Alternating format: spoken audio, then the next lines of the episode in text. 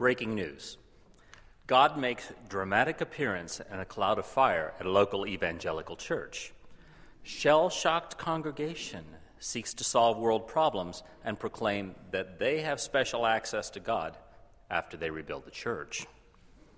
Or perhaps there would be an article in the religion section of the Thursday newspaper that says, An individual claiming to be a major deity seems to have attended worship in a local liberal church this past Sunday.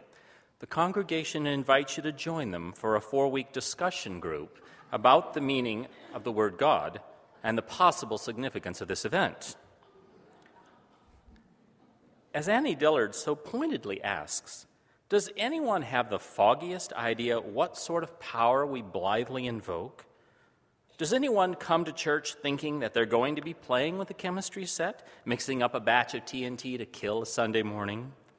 Is church really such a dangerous place that we need to leave our straw hats at home, bring our crash helmets, and be lashed into our pews?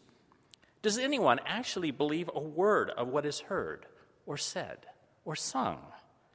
Or do we come to church unprepared or even cynical about the fact that we might actually encounter the holy and be transformed? As each of us goes about our lives, are we open to the ways God can break through to us at any time, at any place, usually in a totally unexpected way? Do you and I really understand that as a people of liberal faith, we are called to embrace the journey we are on and to live in the ambiguity of an unknown destination? I've been wrestling with these questions after they were raised in my heart a while back when my friend Jonathan called shocked me with the news that he was homeless, and asked if he could visit. When he arrived, he had quite a story to tell. His once vibrant therapeutic massage business had failed, his partner of several years had left him, and his house had been foreclosed. So he'd sold the rest of his possessions, bought a camper, and had become a wanderer who chose to explore the country, visit friends, and look for a new place to call home. It was fun to see him, Jonathan is from Texas and has a delicious southern accent that melts butter. He has an expensive camera, and he took some of the most amazing pictures during his visit snapshots of the tiniest parts of flowers and dewdrops on spider webs, and details most of us never see, let alone linger over and appreciate. We talked a lot about our journeys and shared our struggles, our hopes, and our unique ways of looking at the world. I told him how lucky he was to be free in a way I haven't been for years. And at moments, I envied him this opportunity to explore and his seeming comfort with the truth that his destination is unknown. After being here a day or so, he asked me why I seemed almost obsessive with locks and alarms, so I told him my story. A few months before his visit, someone broke into my house. I talked about how violated I had felt, and that along with some jewelry, the thief had stolen my sense of safety in the world. I shared that I had reacted as most people would. I had the front door restored and the strongest possible hardware installed. I added additional locks and security lights and a wall safe. I even thought about buying a gun to protect myself. I recounted moments of anger in which I had fantasies about building towers with armed guards, digging a moat, getting a fire breathing dragon, and rigging up all sorts of lethal traps for an unwelcome intruder. Months, months after that event, I was still super cautious and at moments afraid that someone would try to break in again. As we talked about what had happened and how I had finally begun to feel safe again, I realized that as I had closed up my house, I had also closed up my heart and shut down my adventurous spirit in spite of the promise I had made myself to be open to where the Spirit might lead me when it is time to find a church to serve. I had started making my own neat and tidy plans about where I would eventually serve as a minister and how I would lead the next chapter of my life. But as John Lennon once wisely said, life is what happens to you while you're busy making other plans. After Jonathan left, I began to wonder if I'd entertain not just a friend but a spiritual guide sent to help me once again embrace my sense of adventure and to be open to possibilities I had been busy rejecting. I realized that he had helped me to start to look at the world in new ways, and that my heart once again felt open. At the end of his visit, Jonathan suggested I read a book titled The Alchemist, which Ben read an excerpt from a few moments ago. Santiago is a young man in the Andalusian hills of Spain who has become a shepherd because he wants to travel. He has a dream in which he is transported to the great pyramids of Egypt and told that he will find the treasure he is seeking there. So he sells his sheep and sails to Tangier in Africa. After a thief steals his money, he works for a crystal merchant for a year to earn enough money to go home. As he's ready to return to Spain, though, he meets an Englishman who is in search of a 200 year old alchemist in the desert, and Santiago joins a caravan across the desert. At an oasis, he meets the desert woman Fatima, the love of his life. He also meets a number of other people a king, a gypsy woman, and the alchemist, all of whom teach him valuable lessons and guide him along the way. And he discovers the true treasures buried within himself. He learns to listen to his heart, to trust what he hears, and he becomes so open to the soul of the universe that he can converse with the wind and the sun. In order to begin his adventure, he had to be willing to leave behind his life as a shepherd, the familiar hills of Spain he knows, the comfort of routines, even the voices of his family telling him that life is good and that everything he wants or needs is right there in front of him.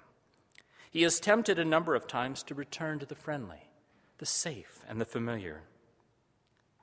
But as he learns to trust his heart, he is able to continue to seek his destiny. That book spoke to me, and even though it is a fable, I believe it contains a deep truth about being human, with its challenge to its readers to look at their lives and to ask if they've gotten stuck in their spiritual journeys or let go of their dreams. As individuals and a congregation, we are very human in our tendency to stick with what we know and what is comfortable. That's not a bad thing because routines and feelings of safety and familiarity are ways we make sense of life and tools we need to survive. But hurt and disappointment may cause us to lock up our hearts and to stop growing and becoming the people we're meant to be. If we're lucky, though, someone or something comes along that challenges us to open up again and begin to move forward.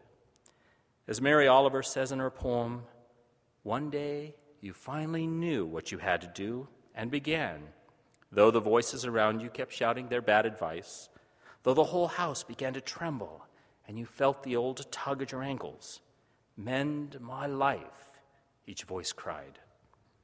Voices that mean well, but as Paulo Coelho says, these voices tell us from childhood on that everything we want is impossible.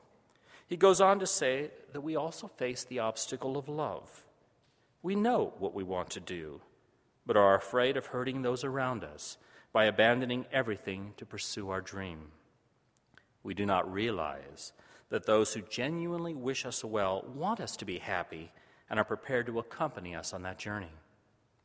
As if that isn't enough, it's dark and stormy, and the road is full of hazards. And there is probably fear fear of the unknown, of uncertainty, and even the risk of failure. And the C word no, not church, change. Do you know how many Protestants it takes to change a light bulb? Change? Why, my great grandmother gave that bulb to this church. Don't you dare touch it.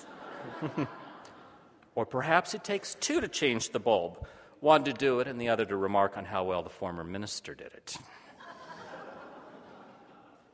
And then there are we Unitarian Universalists. We choose not to make a statement either in favor of or against the need for a light bulb. However, if in your own journey you have found that light bulbs work for you, that is fine. you are invited to write a poem or compose a modern dance about your light bulb for the next Sunday service, in which we will explore a number of light bulb traditions, including incandescent, three way, long life and tinted, all of which are equally valid past to luminescence.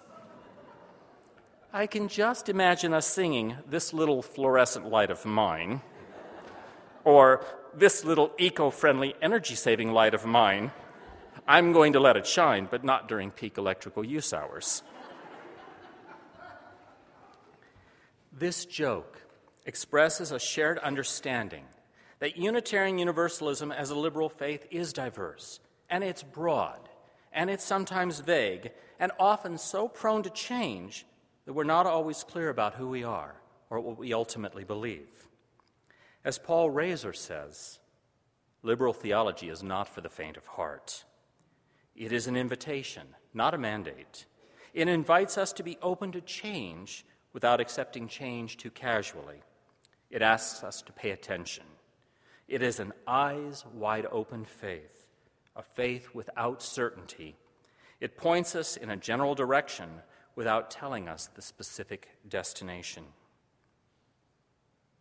When asked what we stand for, Universalist minister L.B. Fisher replied, We do not stand, we move.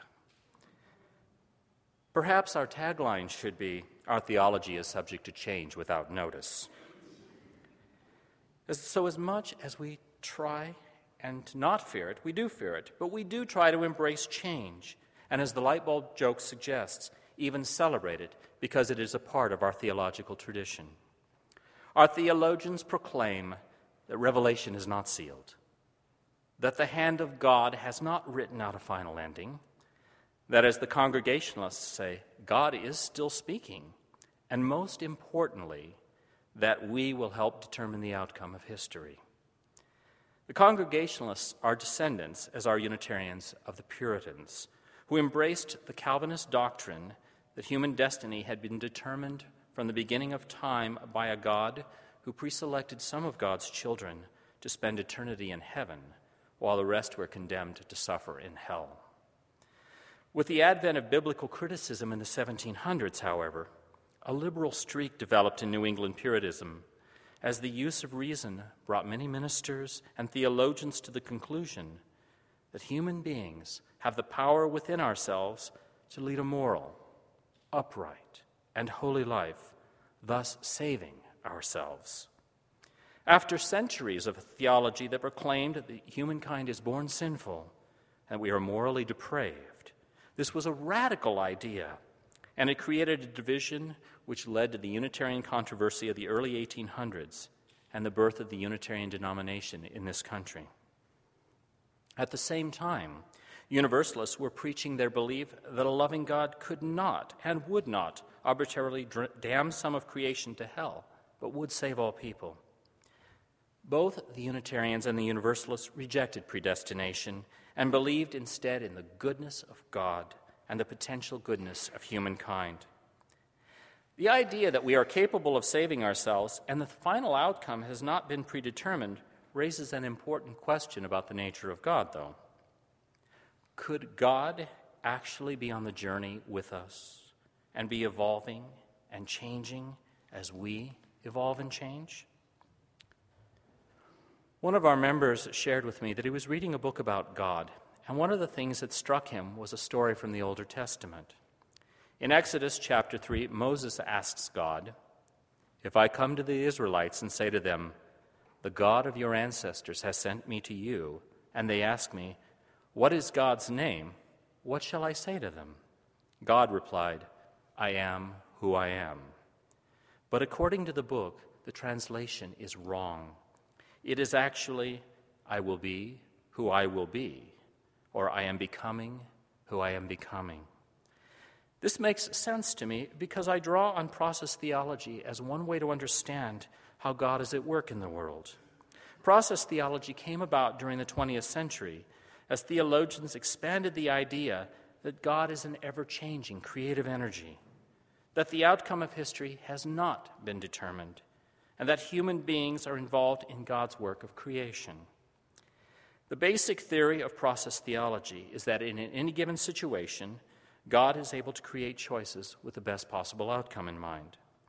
Because we are imperfect, however, we sin, which means making less than optimal choices, which bring about suffering and loss for ourselves and others.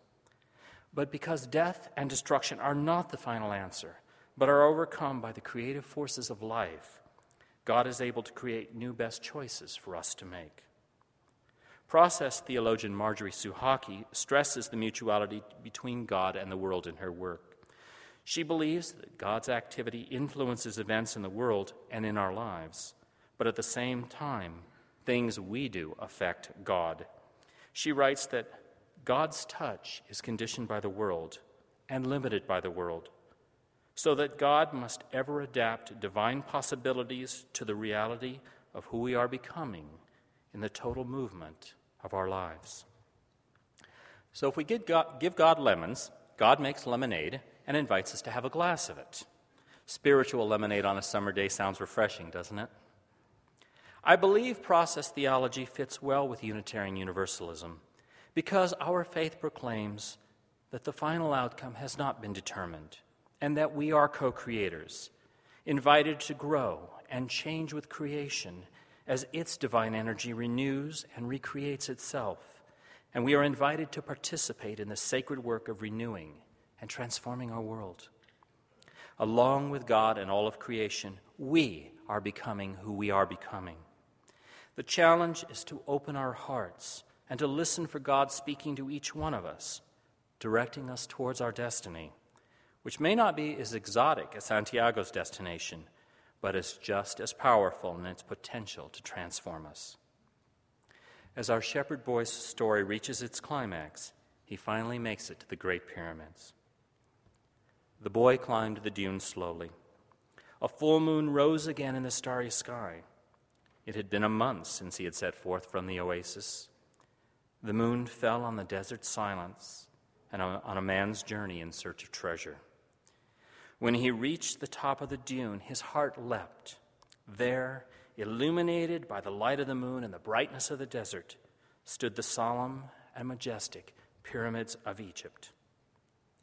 The boy fell to his knees and wept. If he wanted to, he could now return to the oasis, go back to Fatima, and live his life as a simple shepherd. He had learned all he needed to know and had experienced everything he might have dreamed of. As the story concludes, Santiago makes a stunning discovery. The treasure is to be found in the place he least expected, and it was never the destination that mattered, but the journey. It was not seeing the pyramids, beautiful though they were, that really mattered, but the adventure that helped him become the authentic, open, wise, spiritually aware human being he was destined to become. As I reflect on our history, I can't help but wonder if our ancestors came here 150 years ago thinking they would find treasure as well. Imagine their fears, their uncertainty, the voices telling them not to take the risks that brought them to the banks of a great river to build flour mills and harvest timber and share the universalist message of love and hope. And yet they walked forward, grounded in their faith, trusting that God and their hearts would guide them as they struggled to build the legacy that you and I have been called to nurture, honor, and continue to build on our journey.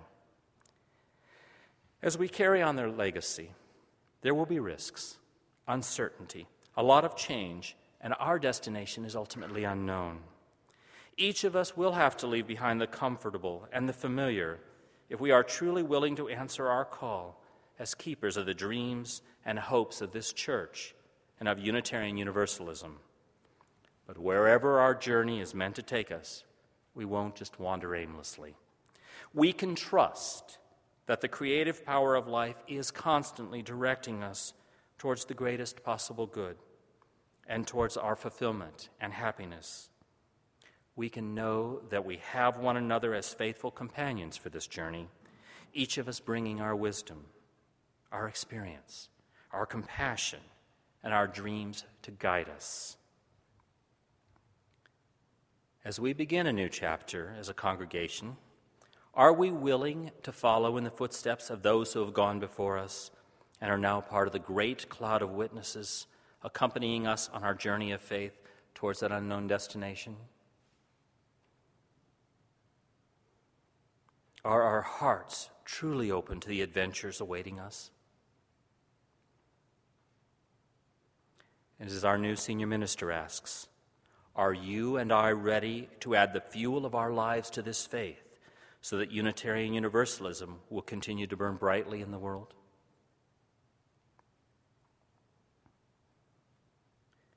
If we answer yes to these questions, and we choose to walk together forward in faith, perhaps Mary Oliver's poem is right. The stars will begin to burn through the clouds, and we will hear the voice within, keeping us company and guiding us on our journey, taking us places we had only dreamed about, and teaching us along the way what it means to be fully human and alive.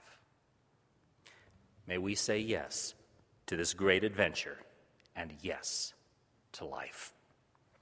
Amen. And may it be so.